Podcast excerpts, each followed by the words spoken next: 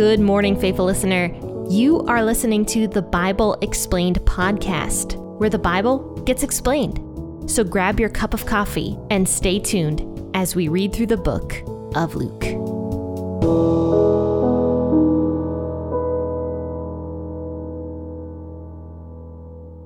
Hey, good morning, faithful listeners. Thanks for tuning in to the Bible Explained podcast with your host, Jen. And we're going to be talking about Luke chapter 12 today and finishing it up. But before we do that, I'll give you a little update on my internet. I've got nothing now. I used to be able to kind of browse, like I was, the pages would load really slow, but I could browse the internet. Now I just got nothing. Nothing is popping up. So that has slowed me down a little bit at P40. Thankfully, I can still record episodes, and I have the Bible downloaded on my phone so I can read it to you guys, but it has slowed me down a little bit at P40 Ministries not being able to do as much as I normally do.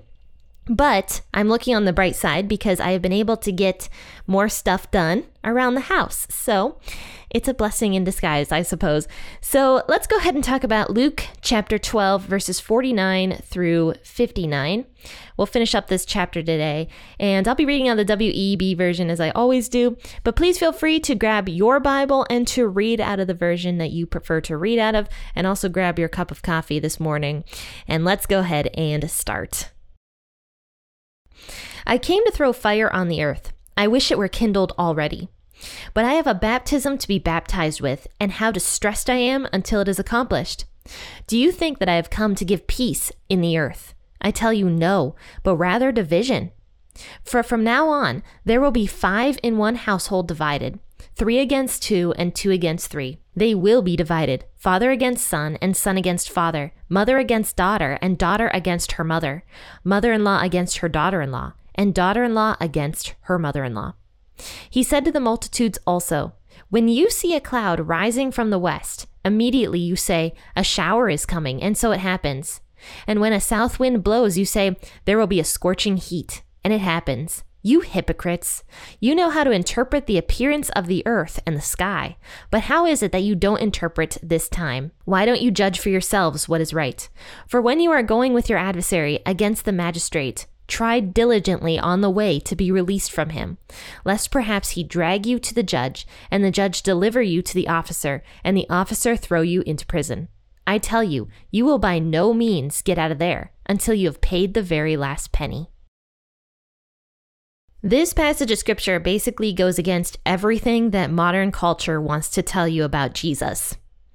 Everything about the modern day culture or pop culture wants to say that Jesus was a hippie, Jesus was a liberal, Jesus was this, he was a lawbreaker, he was that, he was whatever modern culture wants to say about Jesus. But here we go here.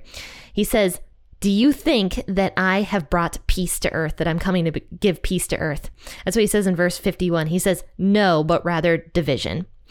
So the fact is, Jesus did not come to earth to bring peace, rather division. And Jesus himself said that. And this is not the first time that this was recorded, him saying that. I believe this was also said back in Matthew or Mark, maybe.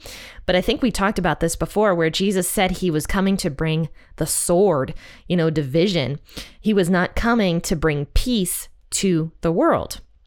But someday, yes, he will bring peace because he is going to be called the Prince of Peace. But that's when he comes again the second time and, uh, all that takes place, and then he finally brings peace to the earth.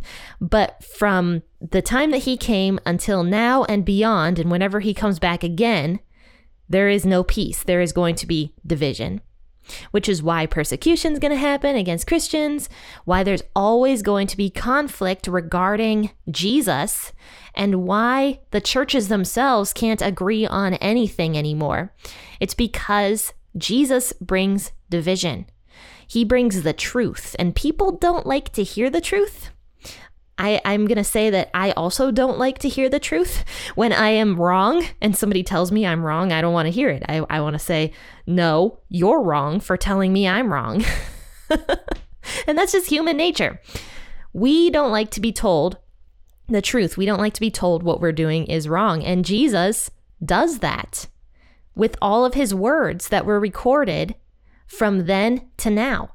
Jesus tells people that they are wrong and they don't want to hear that. So instead, they say, No, he is a person that says, Judge not lest you be judged. And yeah, he did say that, but that verse is taken so out of context, and we've we've talked about that verse a handful of times. That verse is taken out of context, and that's not really what it means that we're never allowed to judge somebody. So we have to be very careful with listening to popular culture about Jesus. Instead, we got to go to the Bible and read it and see what these passages say and see what came out of Jesus' own mouth that Jesus did not come to bring peace, he came to bring division. And right here, the cool thing about this is we often say, oh, Jesus was only targeting the Pharisees when he was saying, oh, you hypocrites, you fools. He was targeting those religious people over there. Well, guess what? Right here, he is targeting the multitudes. He's not targeting the Pharisees at all. There might have been Pharisees in this, but he was targeting the multitudes. Actually, pretty much all through Luke 12, when he is talking to these people, Pharisees are not around that we know of. There is no recorded Pharisee in the book of, or in the chapter of Luke, chapter 12. So he's targeting the multitudes here. He actually says that they are fools or hypocrites in verse 56. So the fact is, Jesus didn't just target the untruth of the Pharisees, he targets all untruth, all across the board, all untruth Jesus targets. So, no, Jesus is not this hippy dippy kind of mamby pamby dude that walks around and is just like, love everybody, you know? And yeah, he does say love everybody. Like, don't, don't get me wrong.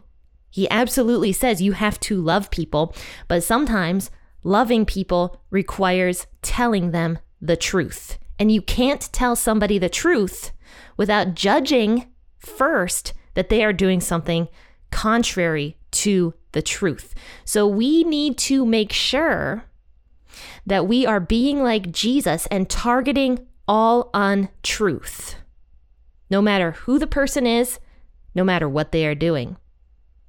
And Jesus does an excellent balance of this as well. I, have said before, I think it was the episode of salty French fries that I did back in Leviticus. Um, I can't remember what chapter that was. I think Leviticus 21 where I had Steve Marston on the podcast with me, and we talked about grace and truth. You have to have both grace and truth together. Otherwise, if you have too much grace and not enough truth, you end up affirming people rather than telling them the truth. But if you have too much truth and not enough grace, you end up turning people off to what the truth really is. So there has to be a mixture of both grace and truth.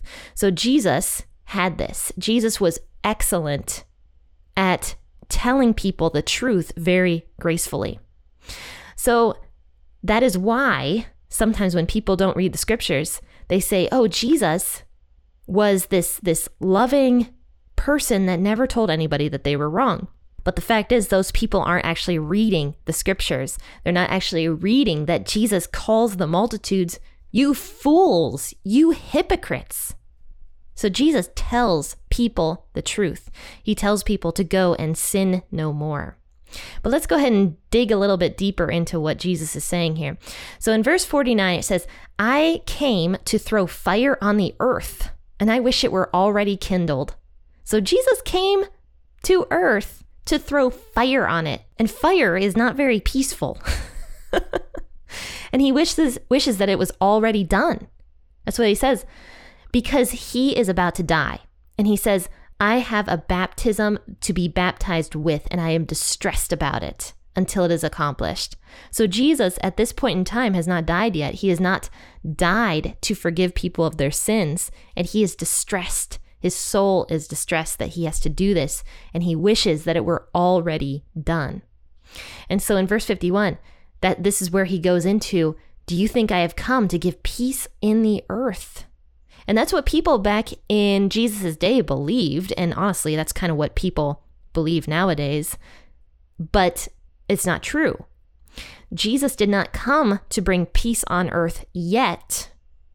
Rather, he came to bring division. And this would have been very contrary to what people back in these days thought. They thought that Jesus was coming as a warrior, as a majestic prince that was going to basically slay all the nations and build Israel up and bring everlasting peace for Israel. This is what they believed.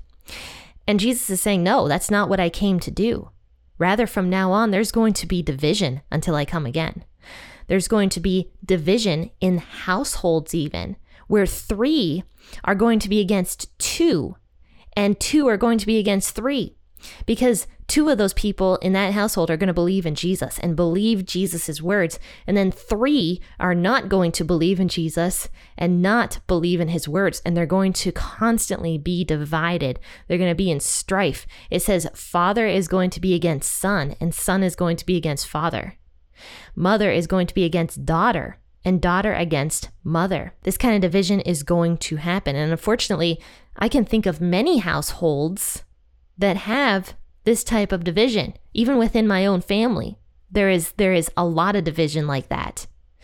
All over the world, within Christian families and non-Christian families, there is division over Jesus because some people in those families believe in Jesus and others do not. In fact, my pastor, if uh, he's he's very public about his story, but his dad was an atheist who hated Jesus.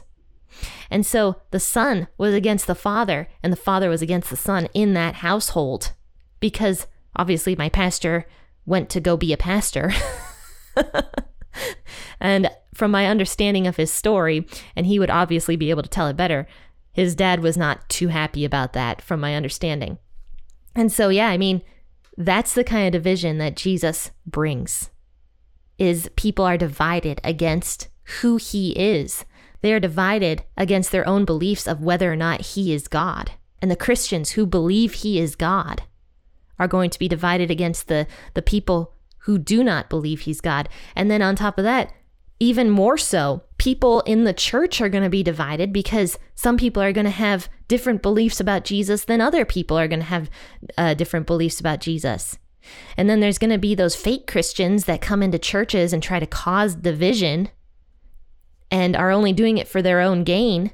And of course, those are false Christians that it's it says in the Bible to watch out for. But then they're going to cause division. So there's so much division across the board regarding Jesus. So we have to remember that there is going to be trouble on earth until Jesus comes again. And it has to be that way because people have to come to Jesus on their own. They have to accept who Jesus is. They have to. And if Jesus just came to earth again prematurely, there'd be so many people out there that did not believe in his words. And then there's an actual verse about that where it says, Jesus is not delaying his coming. He is being gracious. God the Father is being gracious towards people and allowing them to come to Jesus on their own before Jesus comes back as a warrior this time to punish people who did not believe in him. So it has to be this way until Jesus comes again. So, right after Jesus says this, in verse 54, he starts speaking again to the multitudes. And so he starts talking about the weather. He says, When you guys see a cloud rising from the west, you say a shower is coming. And it happens. And he says, When the south wind blows, you know it's going to be a hot day. And it happens. So then he says to the, to the crowds, He's like, So how come you fools know how to interpret the weather? But you can't even interpret what time it is right now. In other words, what Jesus is saying is he's saying that the multitudes don't recognize that Jesus is the Messiah, that Jesus is God. He says, You're so good at interpreting the weather, but you can't even recognize that I am here with you guys, that God's kingdom has come to earth for you guys. And I mean, that's just, that's not just people back then, that's people nowadays as well. I mean, that's everybody. We're really good at doing certain things, but terrible at doing other things. We're good at telling the weather. I mean, I have my weather app, and I mean, it's not always accurate, but 10 days from now, I can see what the weather might be. and a lot of times it is accurate, shockingly. So, yeah, I mean, we can interpret the weather very well, but we don't see the signs of Jesus coming back. We don't recognize Jesus. We don't recognize the logic of Jesus being God. Instead, uh, pop culture wants to say that certain things are evil and certain things are good and it's all twisted and and broken and messed up. Because without the holy spirit people are terrible at interpreting the scriptures. They're terrible at understanding the way they should live. That's the most healthy for them. So yes things are going to be all messed up until Jesus comes again. So, really, we should be excited about Jesus coming again and not fearful of it because Jesus then is going to bring peace and he's going to bring truth and he's going to make everything right again. And here's verse 57. He talks about this exact thing how we can't, we're so bad at figuring out what is right for ourselves. He says, verse 57, why don't you judge for yourselves what is right? He says, You guys don't do it. You don't judge for yourselves what is right. He says, For when you are going with your adversary before the magistrate, he says, Why aren't you guys trying to, to bring peace in that situation? When you owe somebody something and they're about to take you to the court, why are you arguing? Why can't you judge for yourselves what is right before going to the court about it? Why can't you do that? This is what he says. And so he says, just do your best to settle the matter quickly outside of court before that person takes you to the court, the judge rules against you, you go to prison, and then you're not going to get out of prison until you pay the very last cent of what you owe. So Jesus is telling people not to be foolish here. Don't be foolish. Interpret interpret what is right. And the only way we can do that is having the Holy Spirit. How we have to have it and how we have to access the Holy Spirit in order for us to be guided in the correct way. And that is the smartest thing we can do is have the Holy Spirit inside of us, living inside of us. And we can only do that if we invite him in. If we believe in Jesus, believe in what Jesus did for us, believe that Jesus rose again on the third day and is living, we can invite the Holy Spirit in through Jesus' free gift of salvation. And when we understand that free gift, we have access to the Holy Spirit, and the Holy Spirit teaches us the right way to live. All right, friends. Well, thanks so much for tuning into this episode. And if it convicted you in some way, then please share it on your social media platforms. And awesome. I am glad that this episode was able to convict you in that way. And so, you know what? I really hope that you guys are being patient with me, especially for those of you who listen on the YouTube channel, because of the fact that I have not been able to upload any more videos for a while. But hopefully, in a week or so, we'll be able to figure that out and I can get the YouTube channel up and running again, the Facebook page up and running again, and all that good stuff. But friends, you know what? If you want to support this ministry in any way, then go purchase a t-shirt from the t-shirt shop, p40ministries.com slash shop. And you can get one of those t-shirts that I designed, or you can go over to Amazon and purchase one of the three books that I have published over the past couple years, which is Out of the Mire Devotional, which is a study about Joseph, or you can purchase one of the two Alive Coloring Devotional set. And those are available on Amazon. And as I always do, I will make sure to drop a link in the bio of the podcast episode so you can navigate over there and take a look at everything. But you know what, friends? I love hearing from you all. So please contact me at p40ministries.com slash contact. Start a conversation. I'd love to get to know you. I'd love to know where you're from and just any of that good stuff. But you know what? I won't uh, talk your ear off any longer. I'll just let you guys go. So have a wonderful rest of your day. Happy listening and God bless.